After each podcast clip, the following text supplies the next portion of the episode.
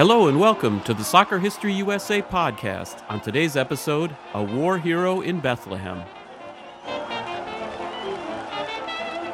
The first two months of the ASL's second season revealed that for the most part, the quality of play was excellent, and it looked like the race for the title would be quite competitive as just two points separated the top six clubs. Sam Mark's Fall River squad stood atop the table after taking nine points from seven games. Bethlehem Steel, New York, Paterson, and Philadelphia were just behind the leaders with eight points each. J&P Coats were not out of the picture on seven points, while Brooklyn with three and Harrison with just one needed to improve if they hoped to mount a proper challenge.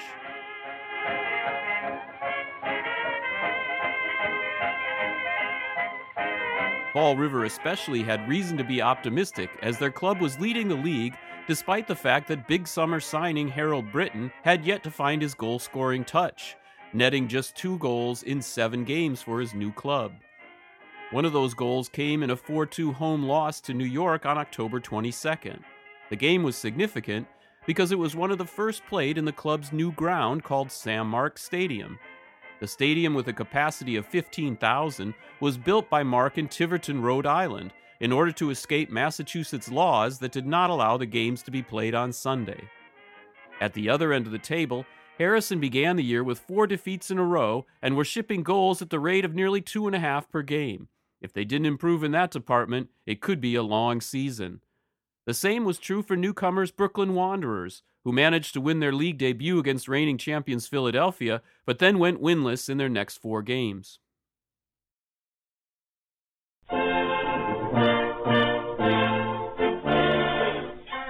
And now for some headlines from off the pitch.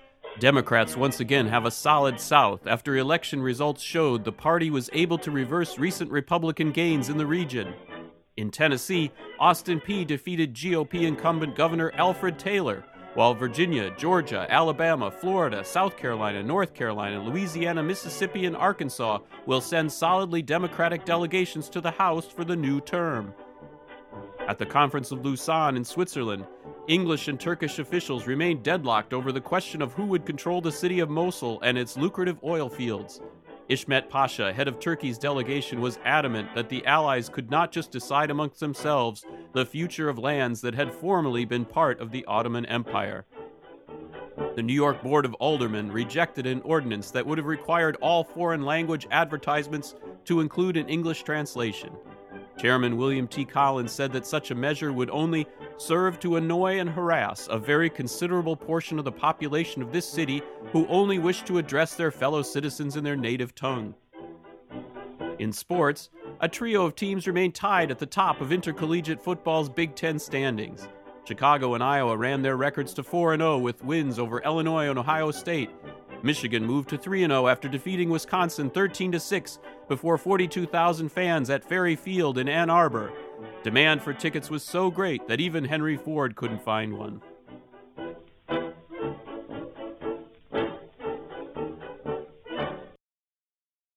Philadelphia's campaign to retain the title started off on both positive and negative notes.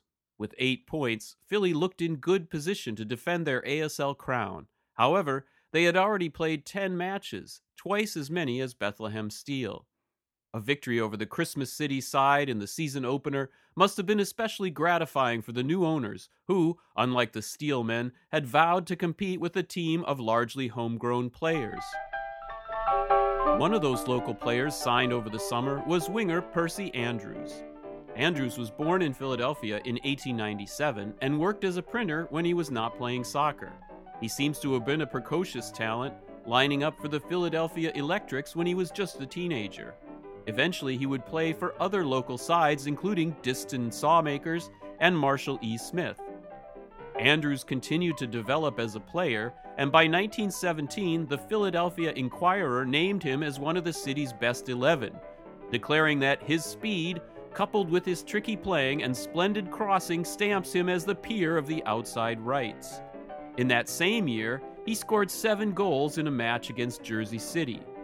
By 1920, the same paper was touting him as a possible choice for the U.S. Olympic team, calling him one of the nation's top wingers.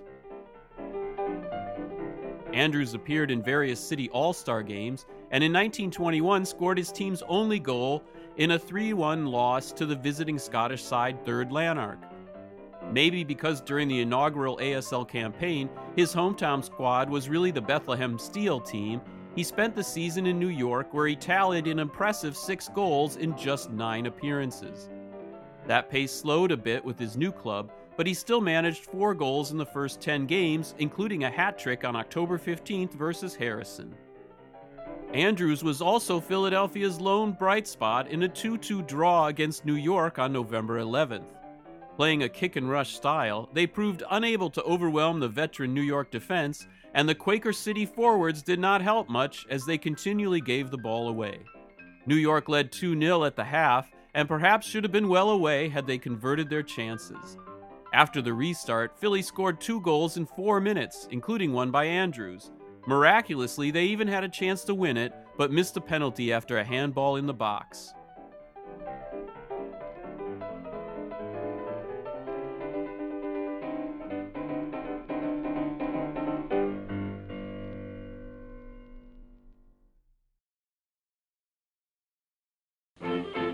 The sponsor of today's show is the National Airphone Corporation Model G.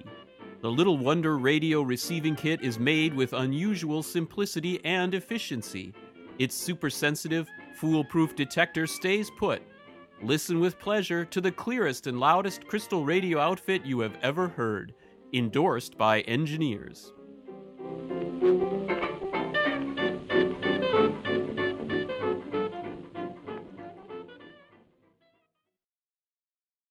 If Philadelphia's approach to the new season was to concentrate on local talent, Bethlehem Steel did just the opposite, signing an entire squad of new players, many of them from overseas. At first, it looked like the new players would take time to gel as they lost the season opener at Philadelphia 2 to 1. After that, the club proceeded to win its next 4 games in a row, outscoring opponents 7 to 1 and keeping 3 clean sheets. Even though they were winning, the Bethlehem Globe still thought they could be even better. After a 1 0 win over New York, Stite Adel wrote that the club was far ahead of its rivals in pure scientific football, and only a lack of understanding prevented an even higher score. The team's style was centered on slick and clever passing, and one of the club's imports immediately looked to be the signing of the summer. Winger Malcolm Goldie had come from Clydebank FC and quickly made a mark with his new club. Against New York, he assisted on the goal scored by John Rattray, and in the next game versus Paterson, created at least one chance with a quality cross. The 3 0 win over Harrison on November 19th may have been his best game yet, as he drew a penalty and had an assist. Another key contributor to the Steelmen's early success was Daniel McNiven, who was averaging a goal a game. Another new foreign import for Bethlehem Steel didn't arrive until October.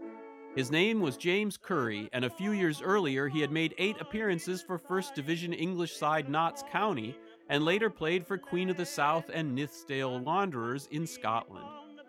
Currie, like many footballers, had also served in the British Army during World War I.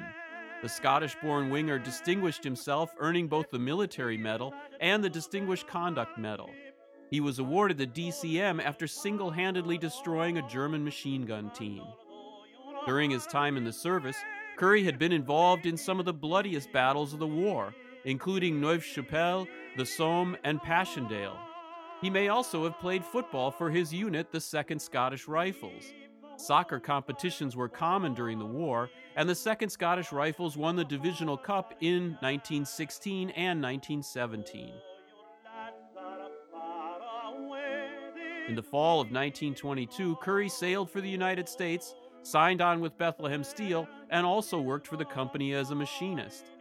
Ultimately, Currie appeared in just three games for the Steelmen before contracting pneumonia on November 30th. James Currie, survivor of the battles of the Somme and Passchendaele, decorated war hero and professional footballer, died in the hospital in the early morning hours of December 1st, 1922. The next day, his teammates took to the pitch and defeated Harrison 3 0 at home.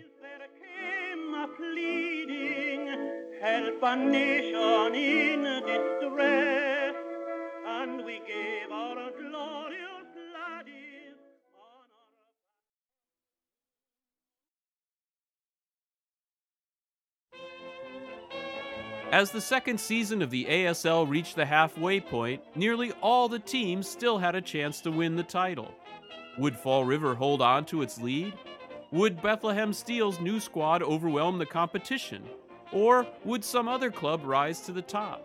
Find out in the next episode of the Soccer History USA podcast.